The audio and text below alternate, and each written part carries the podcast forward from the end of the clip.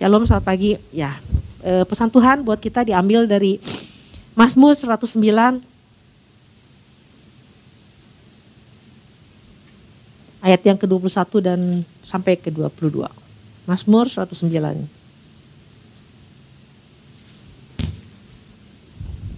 Oke.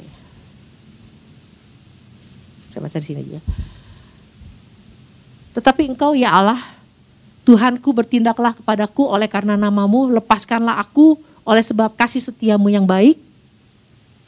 Sebab sengsara dan miskin aku dan hatiku terluka dalam diriku. Ya, jadi pesan Tuhan sebenarnya e, minggu ini sama minggu e, kemarin sama-sama sih sebenarnya berbicara tentang prajurit ya. Tentang prajurit Tuhan. Nah, minggu ini jangan menjadi prajurit yang luka. Minggu lalu tentang menjadi prajurit tapi mesti sadar sama punya senjata ya. Nah jadi um, sebagai murid Kristus, sebagai prajurit Kristus, ini bukan sebagai bukan cuman uh, label ya, bukan cuman bahwa ya kita ini murid uh, apa uh, prajuritnya Kristus ya. Nah, seperti anak-anak dari sekolah minggu juga udah sering diajari aku prajurit Kristus gitu ya. Tapi bukan cuma sekedar bahwa kita melabel atau menyebut diri kita prajurit, tapi uh, dari dua minggu pesan Tuhan ini kita sebenarnya lagi diajar tentang uh, siap nggak sih sebenarnya kita masuk dalam peperangan gitu loh. Seberapa siap kita masuk dalam peperangan atau jadi gini kalau kita ada di dalam medan peperangan ya, saya saya suka nonton film perang ya. Nah pernah satu hari di dalam uh, film yang saya tonton itu saya lupa apa Orang ini sebenarnya bukan tentara, tapi karena satu keadaan di mana dia terpaksa di, harus masuk ke dalam medan peperangan ikut berperang juga dan dia cuma di, di, dikasih nih uh, waktu itu pakai pedang, ini pedang pakai ini. Nah, ketika dia ada di medan peperangan yang bagaimana musuh begitu gencar, tadinya dia ngumpet, tapi kan lama-lama nggak bisa ngumpet juga. Dia harus tetap harus berjuang. Jadi orang yang ada di medan peperangan itu sebenarnya pilihannya nggak banyak. Harus pilih hidup. Bagaimana berusaha supaya tetap hidup gitu loh. Nah orang ini juga gitu, dari yang nggak bisa pakai pedang sampai akhirnya karena musuh, musuh tetap menyerang, akhirnya dia berusaha bagaimana sampai harus pokoknya dia harus tetap menang. Harus hidup. Nah jadi uh, kalau kita berbicara tentang peperangan rohani juga sebenarnya sama ya. Paulus juga pernah bilang kalau kita lihat dulu sebentar di dalam Efesus 6 ya. Ini ayat tentang peperangan. Efesus 6 ayat yang ke-13. Sebab itu ambillah seluruh perlengkapan senjata Allah supaya kamu dapat mengadakan perlawanan pada hari yang jahat itu dan tetap berdiri. Sesudah kamu menyelesaikan segala sesuatu. Jadi sama Paulus juga di dalam uh, peperangan rohani ya uh, dia bilang dia, dia kita berjuang bukan darah dan daging tapi perjuangan kita uh, apa melawan pemerintah, penguasa, penghulu dunia yang gelap melawan roh-roh yang jahat di dunia. Nah, jadi yang yang Paulus bilang juga bagaimana setelah mengadakan perlawanan kamu tetap berdiri.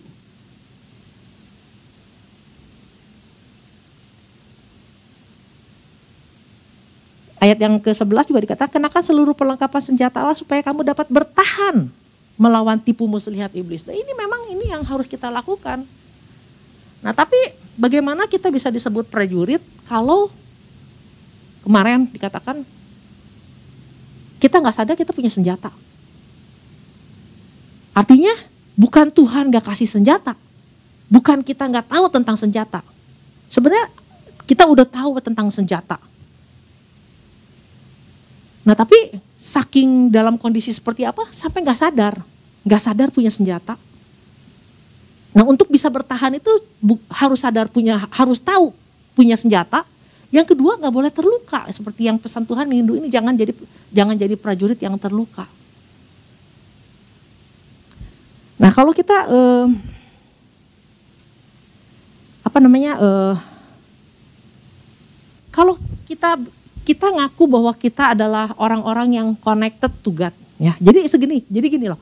Masalah peperangan bisa menang, bisa kalah dan tetap bertahan itu masalahnya gini, bukan senjatanya, Tapi masalahnya ada di dalam diri kitanya, di dalam diri prajuritnya. Betul? Di dalam diri prajuritnya. Makanya ini kan bicaranya sadari tentang senjata yang yang e, minggu ini e, jangan jadi e, prajurit yang terluka. Nah, berarti kan kitanya ya. Nah, kalau bicara tentang connected to God ya, connected to God tuh itu artinya orang yang terkoneksi sama Tuhan itu udah pasti dia hidup di dalam kepenuhan kuasa Roh Kudus. Itu udah pasti. Tidak bisa disangkal. Orang yang connected to God, yang terkoneksi terus-menerus sama Tuhan, pasti hidupnya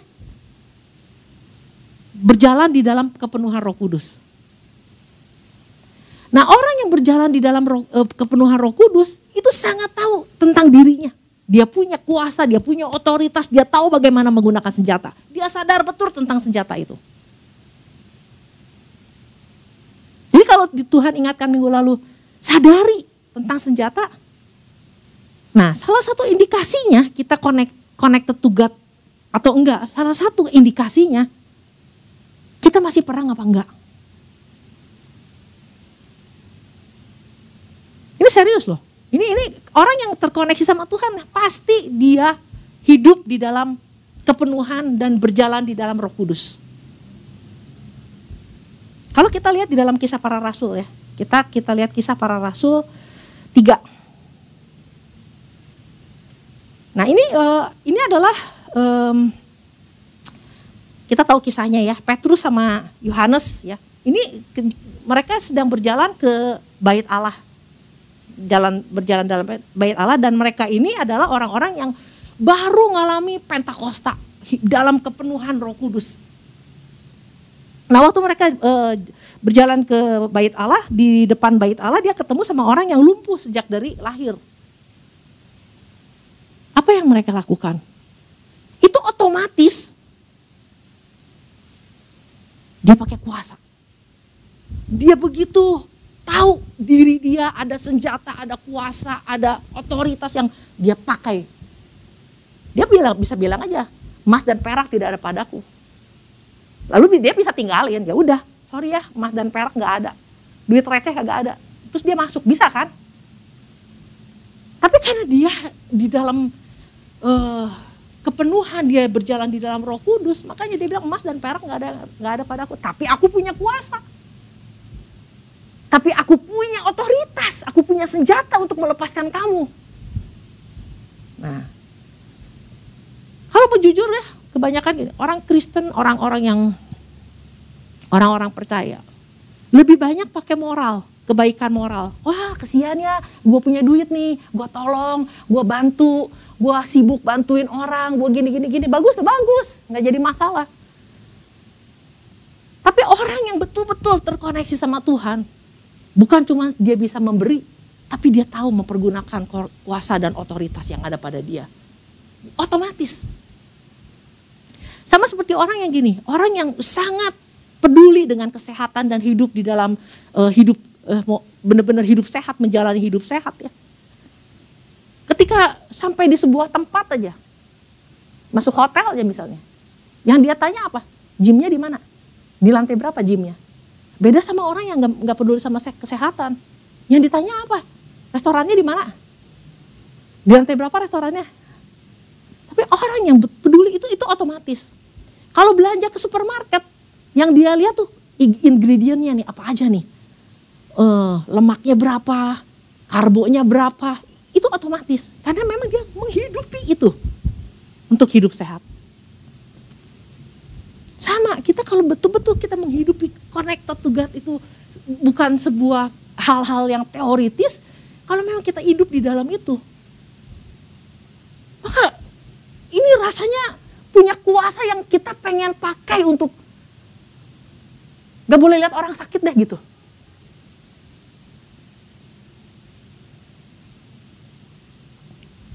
Otomatis. Karena Yesus sendiri juga kita lihat di dalam 1 Yohanes 3.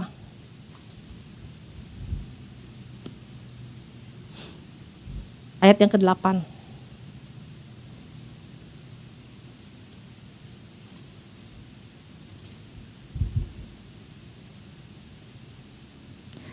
Barang siapa yang tetap berbuat dosa berasal dari iblis sebab iblis berbuat dosa dari mulanya. Untuk inilah anak Allah menyatakan dirinya, yaitu supaya ia membinasakan perbuatan-perbuatan iblis itu. Jadi untuk ini Yesus itu datang menyatakan dirinya untuk apa? Membinasakan perbuatan-perbuatan iblis. Nah, membinasakan ini di dalam bahasa aslinya dikatakan luo. Artinya melepaskan, merubuhkan, menghancurkan, membatalkan. Ini ini istilah apa lagi perang? Menghancurkan, merubuhkan, melepaskan orang yang terikat dengan sakit, orang yang terikat dengan kuasa gelap, orang yang terikat dengan apa pun juga dilepaskan. Nah, jadi sebenarnya melalui pesan ini saya jadi berpikir juga gini bahwa kita ngomong connected, connected God. Yang penting mah terhubung sama Tuhan. Seberapa keterhubungan kita sama Tuhan? Sangat terlihat dari seberapa kita, kepekaan kita menggunakan senjata. Tahu kuasa, tahu otoritas yang sudah Tuhan kasih sama, sadar dan secara otomatis dipakai.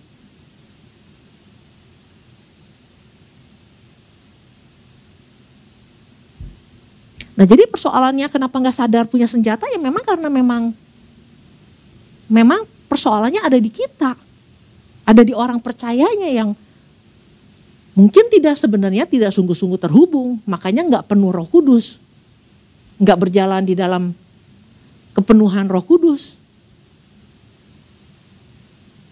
Oh tapi kan saya sering pak, bu dalam nama Yesus, dalam nama Yesus. Orang yang dalam nama Yesus, dalam nama Yesus belum tentu lagi perang itu. Orang lagi ketakutan juga dalam nama Yesus.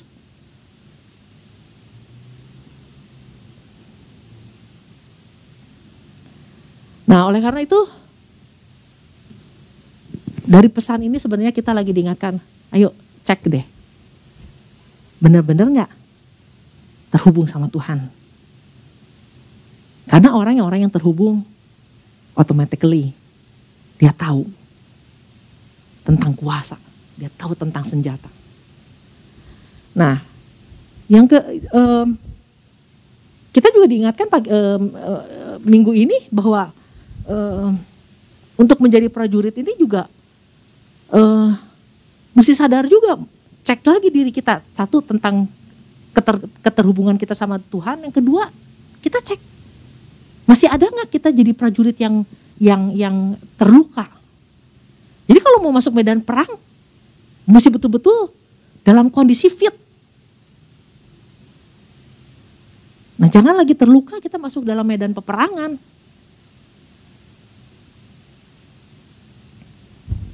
Karena orang-orang yang terluka adalah orang-orang yang selalu melihat dirinya tuh penting. Orang yang terluka itu sensitif. Dirinya penting dan begitu mudah untuk melukai orang, mengasihani diri, merasa kecil nggak mampu. Jadi waktu mau perang juga, ah malu ah nanti orang bilang apa. Orang terluka seperti itu loh. Dia selalu melihat dirinya, aduh nggak nggak nggak nggak mampu. Saya ingat bang dulu pernah doa peperangan dan orang yang lagi terluka, dia akan ngomong gini, kenapa sih Bu Muti kalau doa marah-marah? Halo, gue lagi peperangan. Masa ada orang perang dalam nama Yesus, aku hancurkan musuh iblis kan nggak mungkin. Orang peperangan kan masih dengan ada ada power. Nah, tapi orang yang nggak ngerti, orang yang terluka, orang yang hidupnya nggak di dalam Tuhan, dia bilang kenapa sih marah-marah? Nah ini makanya ini akan selalu terjadi perbedaan di dalam gereja. Kenapa? Karena ada orang yang rohaninya bertumbuh, ada orang yang rohaninya nggak bertumbuh. Nggak bertumbuh kenapa? Karena memang lagi e, sakit, nggak bugar, nggak bugar.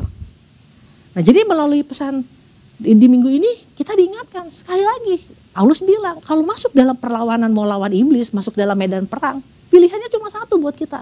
Kamu harus hidup. Kamu harus tetap berdiri, kamu harus bisa bertahan. Gak ada orang prajurit yang masuk ke medan peperangan, ya udahlah paling gue mati gitu. Tapi kan dia berusaha tetap harus ber, tetap untuk hidup. Nah kalau kalau luka nggak akan bisa. Nah oleh karena itu Daud ajari nih di dalam Mazmur 109. Kita lihat lagi balik lagi ayatnya. Mazmur 109 ini kita diajarin.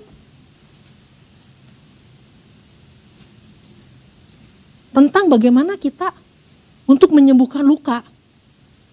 Kita mesti jujur sama Tuhan. Waktu kita ngomong sama Tuhan, lukanya kita, kita lagi ngomong sama diri kita sendiri, iya gue teh masih luka yang ini ya. Nah baru bisa ada pemulihan. Ya, di Mazmur 109 ayat yang ke-20 dari yang 20 dikatakan, biarlah semuanya itu dari pihak Tuhan menjadi upah orang yang mendakwa aku dan upah orang-orang yang berkata-kata jahat terhadap aku. Ya, berkata-kata jahat terhadap aku.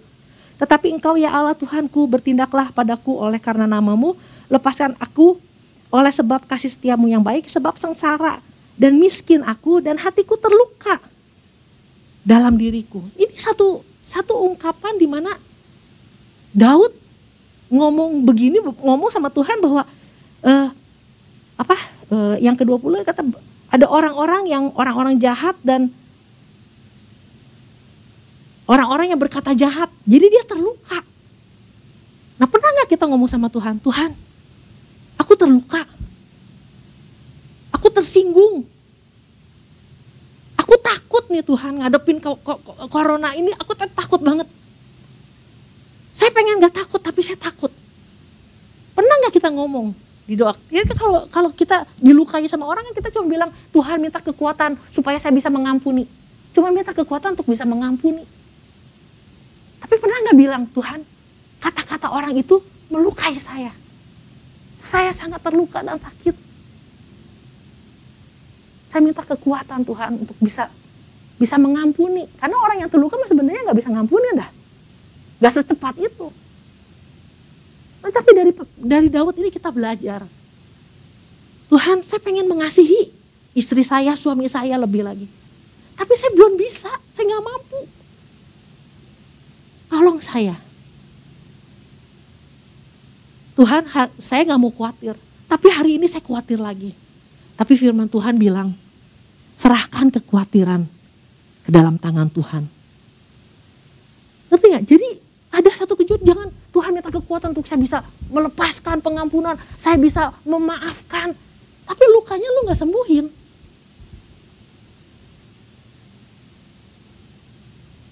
Nah ini satu kejujuran yang sebenarnya gini, kalau baca Mazmur ya, kitab Mazmur itu dikatakan the book of human emotion.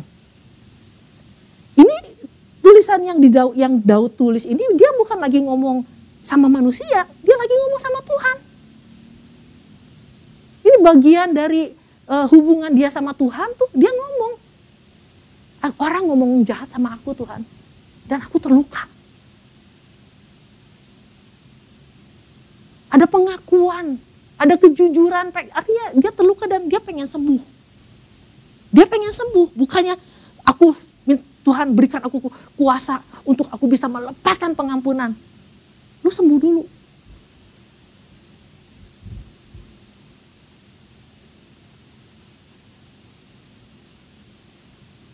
Kalau nggak salah di uh, Asaf juga pernah ngomong kan, dia iri Tuhan, aku cemburu sama orang-orang fasik.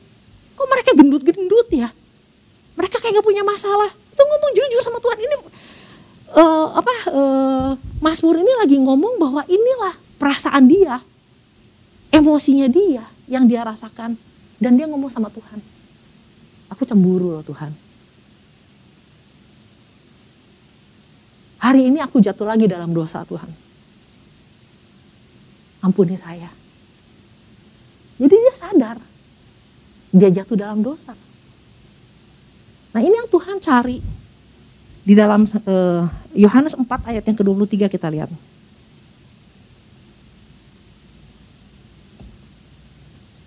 Yohanes 4 ayat yang ke-23 kita sering baca ayat ini.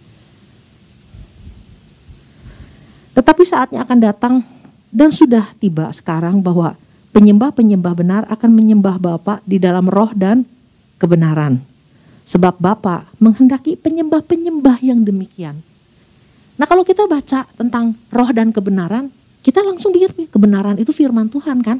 Nah kalau di dalam bahasa Inggrisnya dikatakan the truth. Truth itu artinya gini. Di dalam bahasa aslinya dikatakan aletia jujur. Uh, nggak pura-pura. Nggak uh, nggak apa nggak nggak ada tipu daya. Nggak ada bohong. Jadi menyembah Tuhan di dalam roh dan kebenaran. Dengan hati yang jujur. Nggak ada kepura-puraan. Nggak ada uh, tipu daya. Nggak ada trik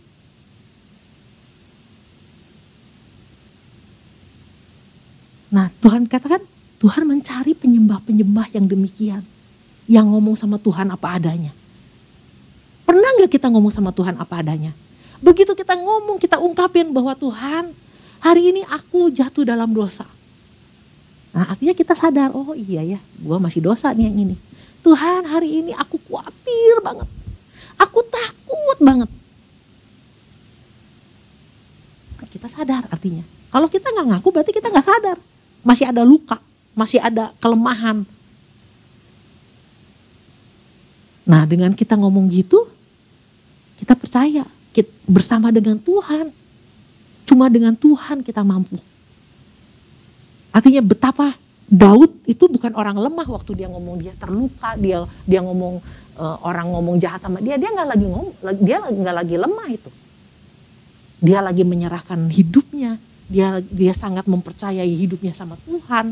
Dia percaya hidupnya bahwa Tuhan Allah yang memampukan dia. Yang mengampuni dia. Nah, jadi ketika kita sudah pulih, baru kita bisa perang, masuk melawan iblis dan dikatakan tetap bertahan.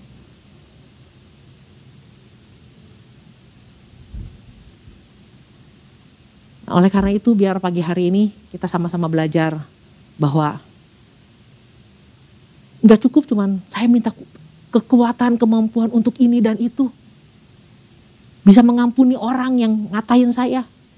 Ke orangnya, kita selalu ngomong tentang orangnya. Orang yang nyakitin saya, keadaan yang membuat kita jadi susah, kondisi ini, kondisi itu. Tapi kita nggak pernah cerita sama Tuhan keadaan kita sendiri. Hari ini saya seperti apa?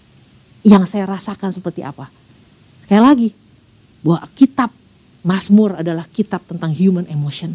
Segala perasaan diungkapkan, kesenangan diungkapkan, pujian diungkapkan, uh, penyembahan, kekaguman akan Tuhan diungkapkan itu semua. Ucapan syukur diungkapkan. Jadi itulah yang Tuhan mau dari kita bahwa membangun hubungan sama Tuhan. Jangan lagi ditutup-tutupin. Jangan sok kuat di depan Tuhan